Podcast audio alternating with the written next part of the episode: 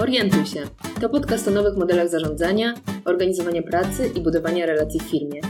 Opowiemy Wam o doświadczeniach, eksperymentach i metodach, które zmieniły nas i organizacje, z którymi pracujemy.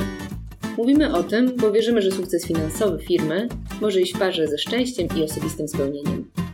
Ja mam na imię Paulina Grabowska i pracuję w Syzygy Warsaw. Pełnię tutaj rolę wewnętrznego coacha, zajmuję się relacjami w zespołach i w całej organizacji. Od pewnego czasu opowiadam o tym, co robimy w Syzygy na zewnątrz. A ja nazywam się Ewa Bocian i jestem założycielką firmy Conscious Organization. Pomagam organizacjom przejść z tradycyjnego modelu zarządzania, opartego na hierarchii, na bardziej ludzkie sposoby organizowania pracy i budowania relacji. W poprzednim odcinku rozmawiałyśmy na temat feedbacku, po co w ogóle się nim zajmować, jak go dawać, jak go brać, jak zacząć w zespole proces dawania feedbacku. I w tym odcinku będziemy rozmawiały z naszym gościem, Michałem Rzecińskim z CZG. Porozmawiamy z nim o tym, w jaki sposób budować kulturę feedbacku w zespole. To zaczniemy może tradycyjnie check-inem i takim dosyć prostym, na spokojnie, jak się mamy i z czym zaczynamy. Jak zaczynam? No dobrze. Jestem teraz trochę podenerwowana. Jak włączyłam zacznij nagrywać, poczułam pewną presję w brzuchu, e, ponieważ pierwszy raz nagrywamy z gościem. Jestem bardzo ciekawa, jak to wyjdzie. Mam nadzieję, że fajnie. Miałyśmy, mieliśmy okazję chwilę o tym porozmawiać i mieć dużo fanów, więc mam nadzieję, że ten fan będzie i tu. Michał. Cześć, dzień dobry. Bardzo się cieszę, że tu jestem. Również się stresuję. Widzieliśmy się chwilę przed nagraniem i powiedziałem, e, co czułem, e, jadąc tutaj.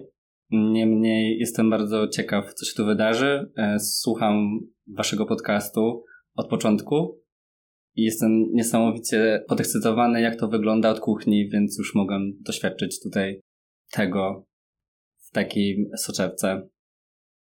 Dzięki. To ja mam bardzo podobnie jak ty, Ewa, że też jestem lekko podekscytowana, bo to jest coś nowego i nagrywamy w trójkę, więc czuję się jakby było, jakbyśmy robiły to pierwszy raz. A druga rzecz to też nie ukrywam, że biorąc pod uwagę y, naszą relację, Michał, to mam ochotę też się śmiać i się cieszyć, bo to jest takie dla nas charakterystyczne, że my lubimy sobie y, się też dobrze razem ze sobą bawić i czasami to przekłada się na naszą pracę. Więc jeśli będę się śmiała, to wybaczcie mi to, ale w pracy śmiech też jest super ważny. To biorąc pod uwagę, że pracujecie razem, może mogłabyś przedstawić Michała. Michał. Oto on.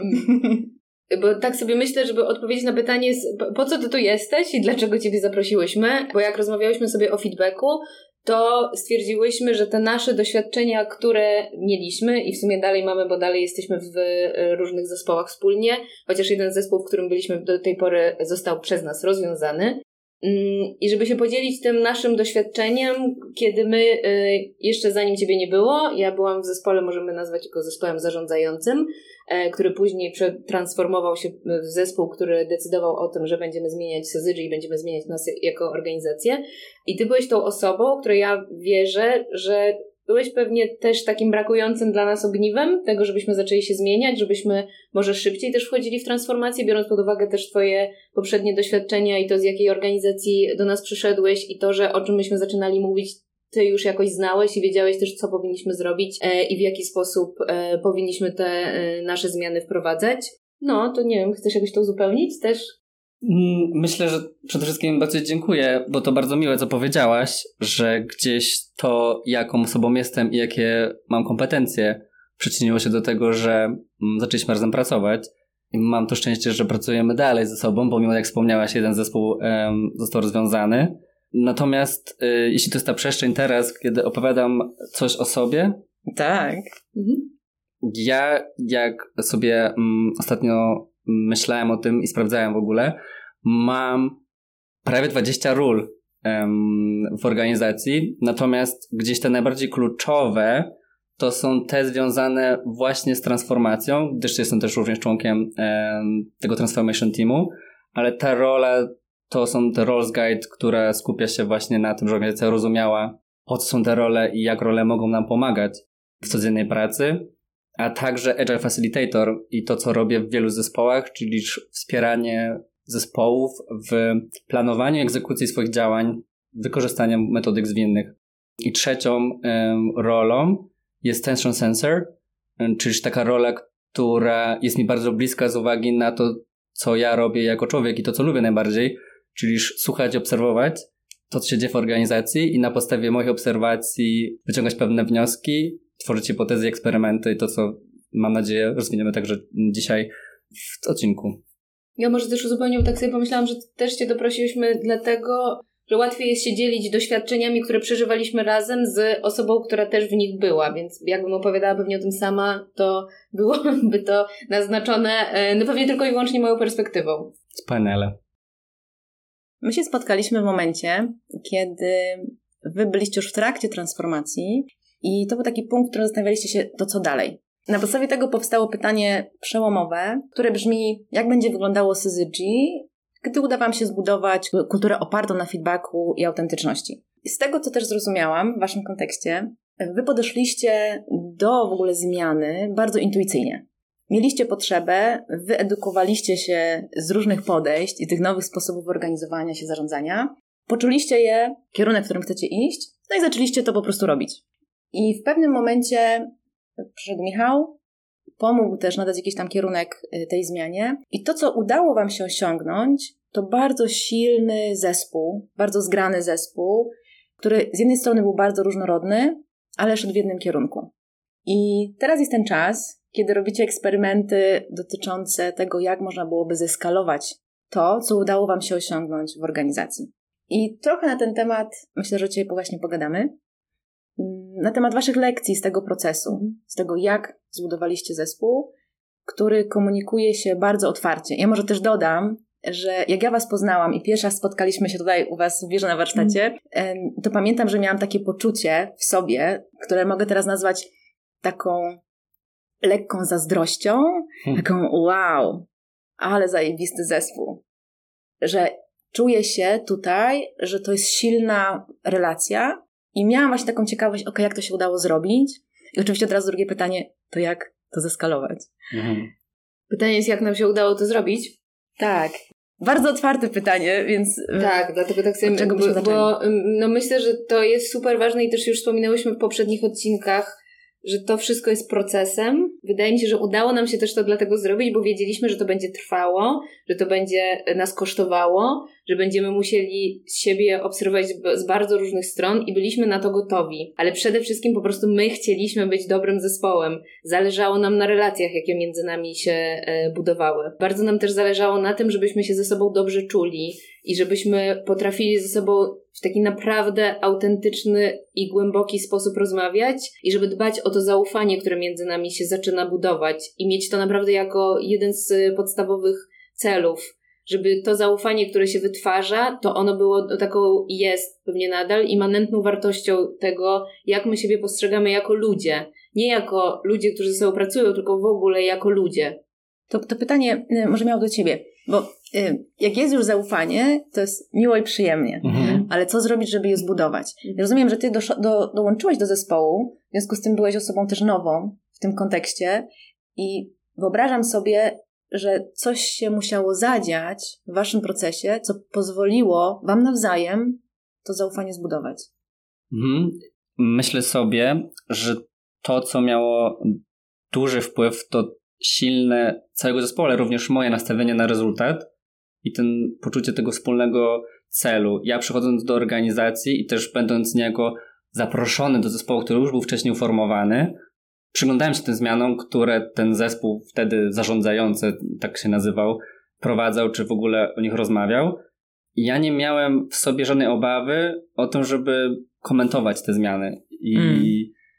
Myślę, że była w tym swego rodzaju jakaś bezkompromisowość, odwaga. Nie wiem, czy buńczuczność, ale może też po trochu.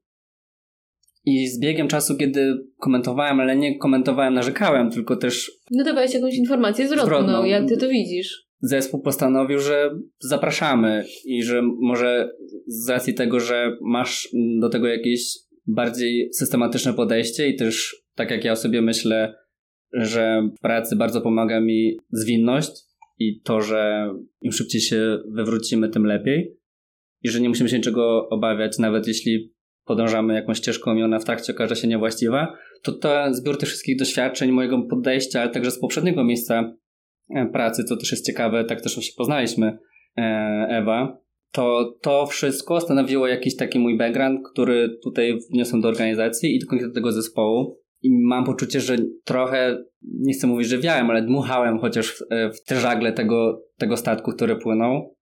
I, i tak, tak to wyglądało. No, a mam takie, bo od razu mi przychodzi też takie pytanie do głowy, bo jak mówisz, że czułeś, że masz w sobie tę odwagę, otwartość do tego, żeby się dzielić tym, jak ty widzisz różne rzeczy, nawet jeżeli one na pierwszy rzut oka były niepopularne albo e, no jakoś negowały nasze mhm. dotychczasowe podejście, to co dostawałeś w zamian i co było w drugiej, z drugiej strony, żeby mieć to poczucie bezpieczeństwa, że to jest okej, okay, że ja będę się tym dzielić. Abstrahuję jakby od tego, jaką jesteś osobą i tak. że masz do tego łatwość, ale no, każdy z nas w pewnym momencie spotyka jakąś barierę, że w pewnym momencie to może już być nieprzekraczalne. Pamiętasz? Co Zgad- zgadzam się, tak, tak, że dobrze, że mi to uprzytomniałaś, bo rzeczywiście jakby jedno to jest to, jaką jestem osobą i to, co ze sobą wnoszę, ale rzeczywiście, kiedy komentując tak dosyć swobodnie rzeczy, które się dzieją w organizacji, ja nie otrzymywałem krytyki. Ja mhm. otrzymywałem e, głęboką chęć zrozumienia mojej perspektywy. I to była ta akceptacja, z którą się spotykałem, była też szalenie motywująca i napędzała mnie do tego, żeby mówić jeszcze i więcej i więcej, ale nie tylko, żeby stać z boku, bo też to by mnie mm, nie satysfakcjonowało, że tylko jestem tym, który z boku się przygląda. Chciałem być też częścią tych zmian i to się gdzieś zadziało.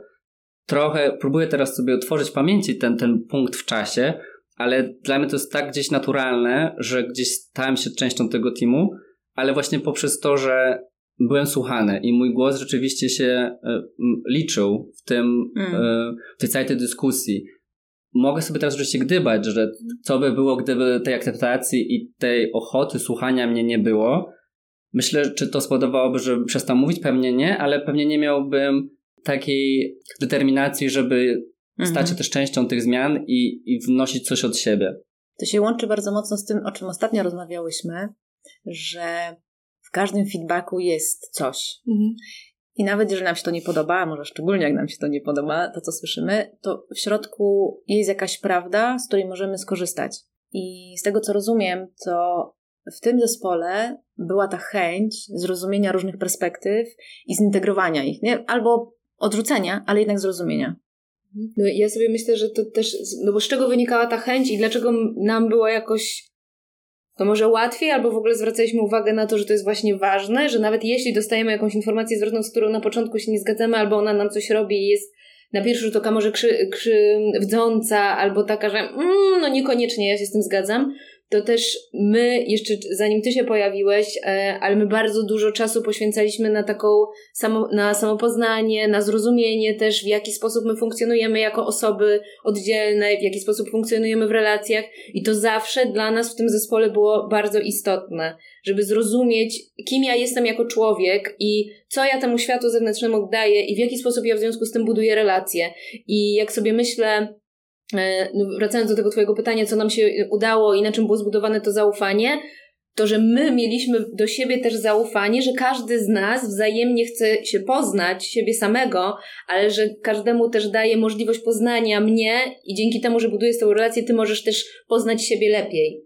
Że to było dla nas po prostu, mm, no widzieliśmy w tym po prostu ogromną wartość. Czyli pracujecie nad jednym celem, ale jednocześnie biznesowym, tak? No bo tak, jesteśmy cały tak. czas w kontekście organizacyjnym, ale jednocześnie to, co się dzieje, to ten proces pozwala Wam rozwijać również siebie indywidualnie. Tak, no i tak jak mówisz, y, y, cel biznesowy to jedno, ale że równocześnie na tej szali i pewnie z biegiem czasu myśmy też zaczynali rozumieć, że to jest równie ważne jak cele biznesowe. Są te cele, no nie, nie chcę powiedzieć osobiste, bo to nie tylko chodzi o te osobiste, takie e, wewnętrzne, ale te cele związane właśnie z budowaniem relacji, z tego jak w ogóle postrzegamy świat, jakie wartości są dla nas ważne, kim my dla siebie jesteśmy, etc że no, no to jest to, o czym już mówiliśmy w którymś z odcinków, e, że dla nas stanowiło clue też zrozumienie, że to, w jaki sposób my funkcjonujemy i jaką organizację, organizację budujemy, to ma przede wszystkim wpływ na to, jakimi my ludźmi jesteśmy i że to jest tak samo ważne, jak teraz to spłyca zarabianie pieniędzy. Mm.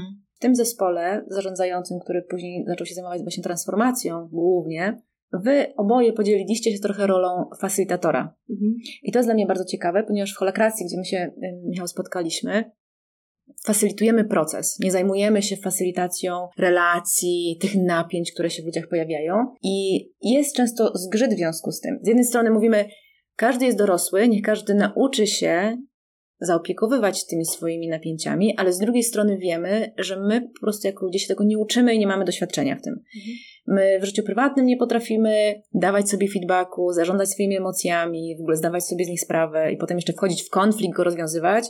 No a co dopiero w kontekście pracy. I wy się podzieliliście tymi kompetencjami, co wydaje mi się bardzo fajnym podejściem. Jakbyście mogli trochę więcej na ten temat powiedzieć, jak to się wydarzyło i jak to działało. Mhm. Jak o tym sobie myślę, to rzeczywiście tak było, że nastąpił ten podział, ale czy był jakiś konkretny moment w czasie i konkretna decyzja, nie przypominam sobie takiej A sytuacji. Ja, się, ja tak? jak się na to zastanawiam, to trochę sobie przypominam, bo jednym pewnie z pierwszych naszych ćwiczeń w tym e, naszym zespole to było stworzenie pseudo, powiem, bo to jeszcze nie do końca rozumieliśmy tę koncepcję, ty z nią przeczytałeś, pseudo kręgów i pseudo ról. Okay. Że my zaczęliśmy sobie wtedy, zrobiliśmy sobie taki warsztat nasz, z naszą całą piątką, gdzie mieliśmy, każdy miał opisać, czym tak naprawdę się zajmuje, jakie ma cele e, i jakie odpowiedzialności dzierży jakimś konkretnym temacie. I ja pamiętam, że na przykład wtedy jedną z moich ról było tłumaczenie i że myśmy jeszcze tego wtedy też nie nazywali facylitacją, bo też e, no, nigdy pewnie nie przywiązywaliśmy aż takiej wagi do rozumienia takiego konceptualnego i no konceptualnego po prostu rozumienia różnych rzeczy, że to jakoś było dla nas intuicyjne, ale że pamiętam taki moment, e, że właśnie była taka, ta jedna z moich ról to jest bycie tłumaczem i że dopiero wtedy zaczęłam się też nad tym zastanawiać, że rzeczywiście ja mam taką rolę w tym zespole, że ja rzeczywiście tym się zajmuję. Więc myśmy, tak jak teraz też sobie robię taką retrospektywę tego, w jakich miejscach byliśmy, no to my robiliśmy różne rzeczy, wydarzały się w międzyczasie, a dopiero później e, po czasie obserwowaliśmy, jakie kroki podejmowaliśmy, mhm. żeby sobie różne rzeczy ponazywać, zobaczyć, co nam to daje, dlaczego to jest potrzebne i z czego to wynika. Mhm. Czyli ty, Paulina, bardziej zajmowałaś się relacjami, sprawdzaniem co się w ogóle dzieje i czy są jakieś emocje, które są niewyrażone, którym się trzeba zająć. A ty, Michał, nadałeś, dmuchałeś w ten żagiel, mhm. e, żeby dobijać do brzegu. Dobrze to rozumiem? Tak, tak. Jakby tutaj jeszcze kraj dla ciebie, bo okazuje że masz lepszą pamięć niż ja. Rzeczywiście było takie spotkanie, gdzie zamapowaliśmy sobie rolę, gdyż no też zaraz moim przyjściem, jeszcze wracając do zespołu, no ja nie ukrywam, że czerpałem dużo inspiracji z holokracji, i, i, ale też nie chciałem przykładać tego jeden do jeden, bo wiedziałem, że czy wiedziałem, to było moje założenie, mhm. że to może nie wypalić i najpierw chyba chciałbym, e, na racji tego, że mam doświadczenie pracy, to inspirując się wdrażać jakieś rozwiązania. No i rzeczywiście jednym z takich rozwiązań, o którym Pana wspomniała, było zmapowanie tych naszych kompetencji, ubranie tego w rolę, ponazywanie tego. No i, i rzeczywiście po mnie najbliższe było to facilitowanie w rozumieniu facilitowania relacji.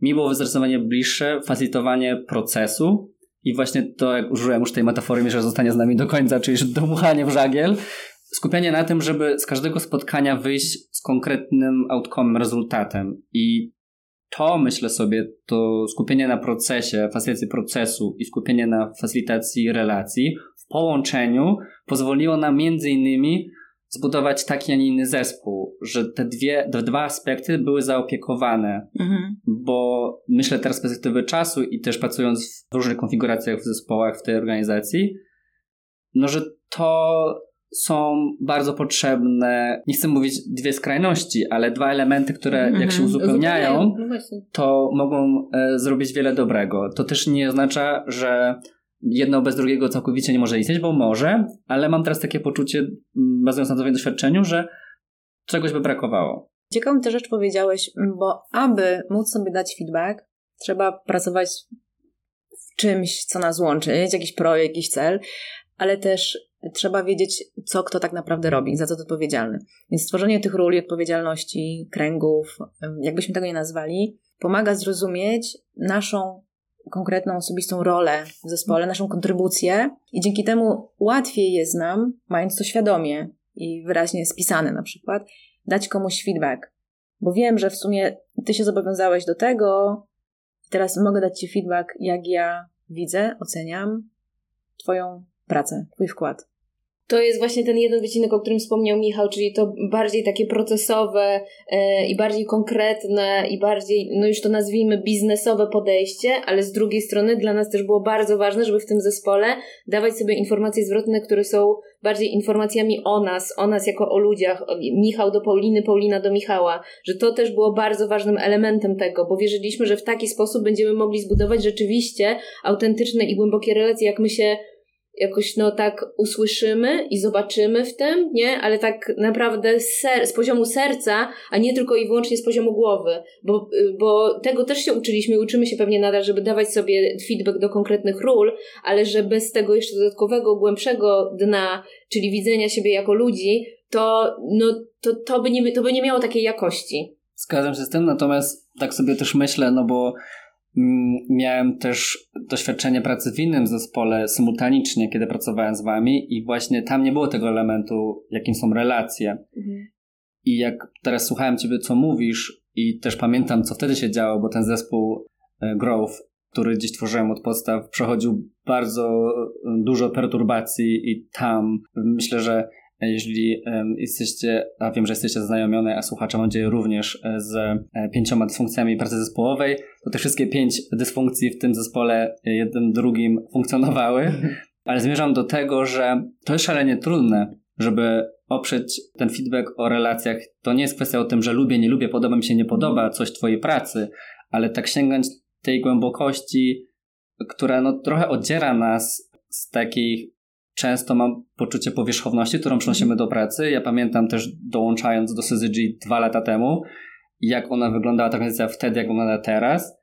I też widzę, co się z ludźmi dzieje, że ten feedback, który łączy te dwie strony, ale szczególnie gdzieś mówi o czymś głębszym i też mówi o, o odczuciach, które osoba, która ten feedback ma do przekazania tej osobie drugiej, która go otrzymuje, nie jest łatwą sprawą. Oczywiście to jest może teraz jakieś klisze i, i, i to na pewno w poprzednim swoim odcinku, ale ja myślę o tym, że to też ten setup naszego zespołu i to, jakimi my jesteśmy osobami i też jakie mamy doświadczenia, to też powodowało, że była w nas taka zgoda i odwaga do tego, żeby ten pełniejszy feedback sobie na co dzień udzielać. To też jest ważne, że ja nie przypominam sobie, czy mieliśmy jakieś zeskedulowane sesje feedbackowe. On się dział konstant. Mhm. Czy to były spotkania statusowe, które były co prawda regularne, ale także szereg spotkań, które działy się pomiędzy e, tymi statusami.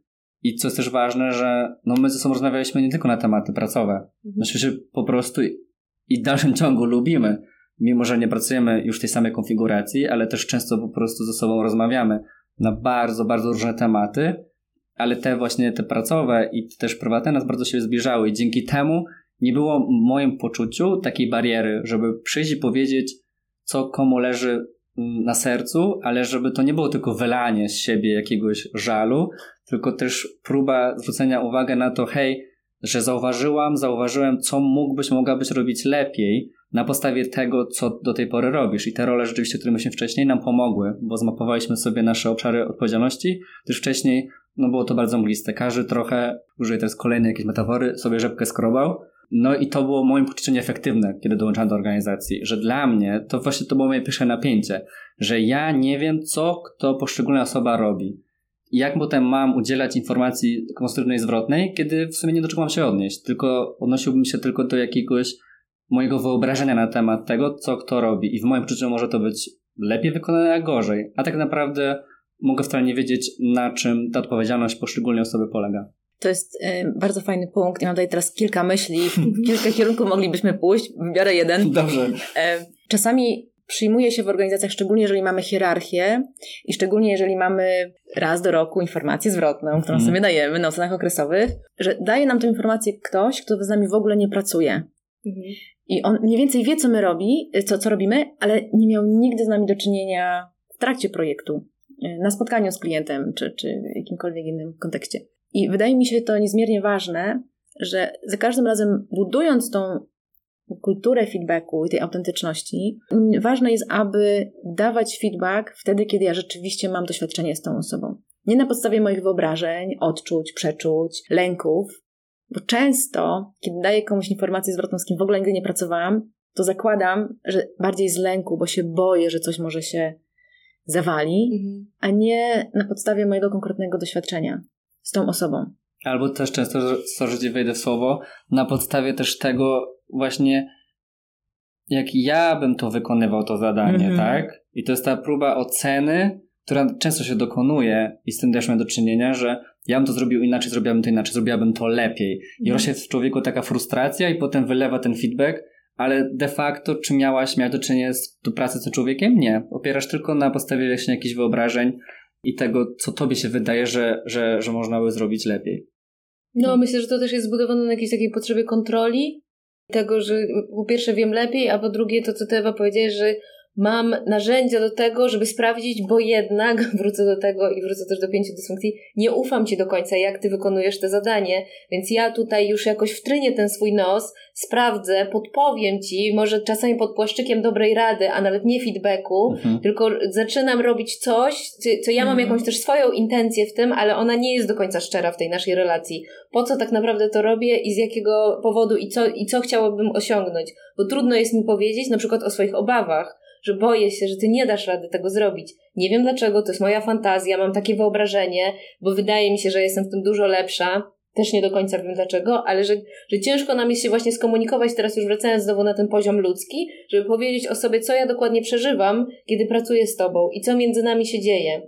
E, I powiedziałaś kilka razy słowo intencja. I z tego, co rozumiem, co się u Was wydarzyło w zespole, to Wy mieliście bardzo jasną intencję odnośnie tego, którym kierunku chcecie iść, czyli jak ten wynik Waszej pracy, transformacji organizacji ma wyglądać, ale też intencje co do osobistego zaangażowania mhm. hmm. i osobistej takiej w tym uczciwości, mhm pozytywnych intencji. Lojalności. Lojalności. Też, nie? Wobec y, tego właśnie, jaki mamy cel, wobec siebie samych, po co my to robimy, wobec zespołu, jaki tworzymy, że to, to pewnie też nam dawało poczucie bezpieczeństwa, to, że my jesteśmy właśnie wobec siebie lojalni. No i trochę budując na tym, też nam pozwalało wymagać od siebie. Tak.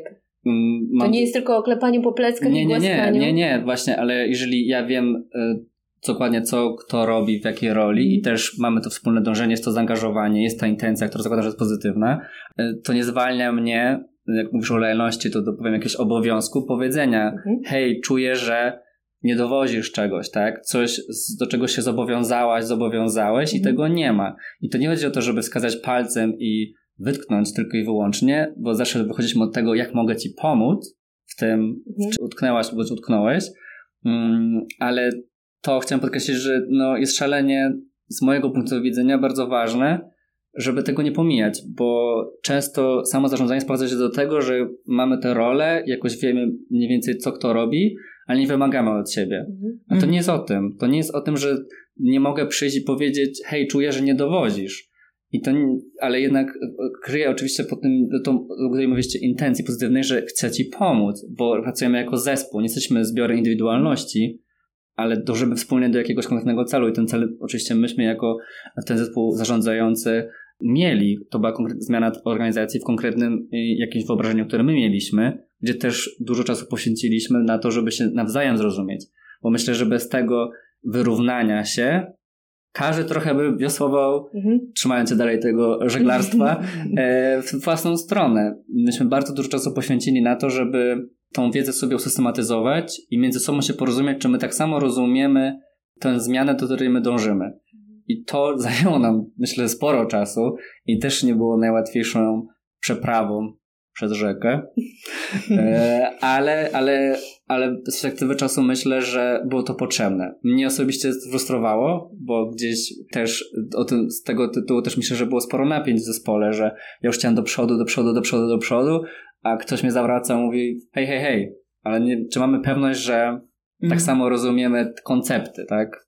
Kiedyś tam wspominałeś o definicjach, które musimy sobie uspójnić. Często w ogóle zdanie jesteśmy samozarządzający się albo jesteśmy turkusowi znaczy zupełnie różne Totalnie. rzeczy i musimy mieć jasność, o czym my mówimy. Czy mówimy o tym, że jesteśmy turkusowymi prezesami, czy mówimy, że naprawdę mamy samozarządzanie, mamy autonomię, hmm. mamy zdystrybuowaną odpowiedzialność, decyzyjność. Hmm. Bardzo dla mnie ciekawe to, co mówicie, bo ja się wywodzę z takiej szkoły, gdzie ponieważ relacje są tak skomplikowane i te osobiste rzeczy, szczególnie jak wchodzimy z hierarchii, że mieszanie ich z pracą powoduje jest taką bombą atomową, gdzie gdy rozmawiamy o tym, jak pracujemy i dajemy sobie feedback, nagle się okazuje, że tam jest tyle rzeczy zakopanych i tyle rzeczy, których nie wyrażaliśmy, że to się może po prostu skończyć katastrofą. Za każdym razem, bez względu na to, czego dotyczy mój feedback, który daję, odwoływanie się do swoich uczuć, swoich emocji, do tego, jak ja odbieram tą rzeczywistość i jaką ja sobie historię tworzę. Tak, to jest bardzo spójne z Radical Honesty,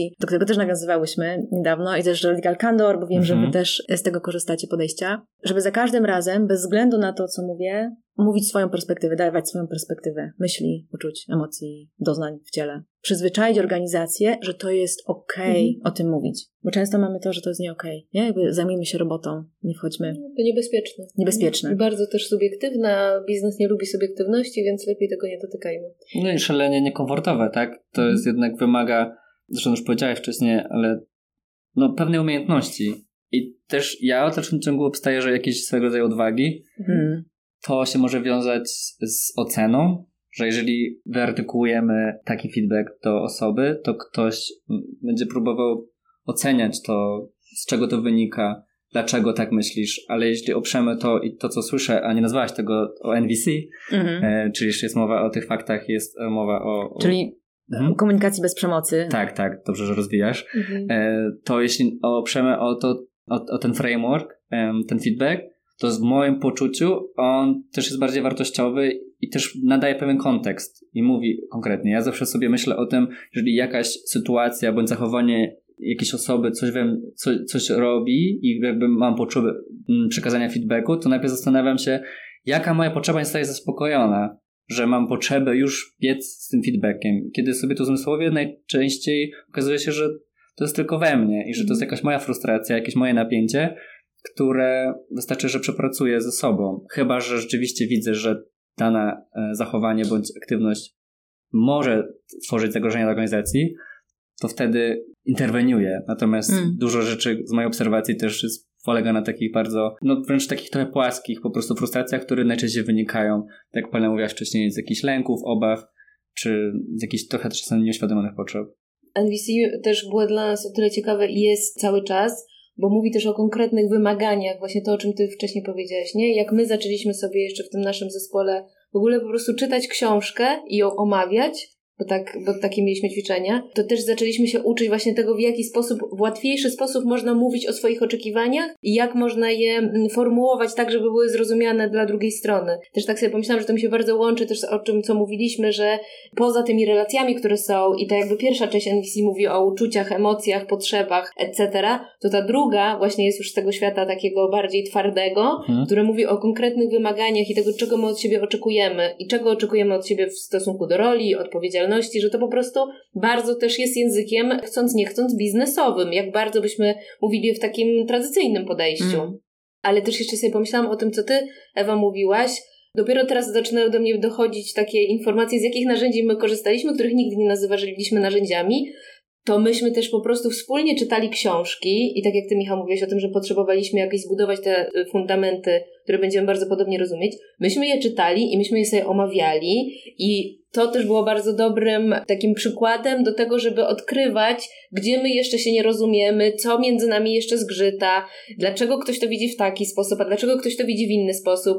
I chyba też wracając jeszcze do tego, co, co nam pomagało się rozumieć, to też ta ciekawość siebie wzajemnie, że aha, okej, okay, dobra, no to tutaj to my to zupełnie inaczej rozumiemy, no to pogłębmy to, no to się zastanówmy, z czego to wynika. I takie robiliśmy ćwiczenia, chociażby Spracować Inaczej, z książką Lalu, która nam bardzo dużo dała, że myśmy też no, super dużo tego czasu poświęcali na różnego rodzaju rozmowy, które hmm. czasami były dużo jakoś tak bardziej ustrukturyzowane i miały jakiś konkretny cel i agendę. Z mojej perspektywy to jest bardzo ważny element, o którym powiedziałaś, ponieważ ja się spotykam czasami z takim podejściem, że o, to jest bardzo fajne, chcemy być turkusowi, hmm. samozarządzający się, to teraz Ewa przyjdź i zrób nam warsztat, warsztat, mhm. taki jednodniowy najlepiej, żebyśmy mogli potem być już mhm. po tym warsztacie jednodniowym. To nie działa. Ja mogę spędzić godziny na opowiadaniu o tym. Ktoś może słuchać naszego podcastu w nieskończoność. To nie pomoże, jeżeli nie będzie tej osobistej ciekawości i chęci do zgłębienia, zrozumienia i tego podejścia, co za nim stoi, bo to nie jest tylko zmiana biznesu, to jest zmiana świadomości. Mhm.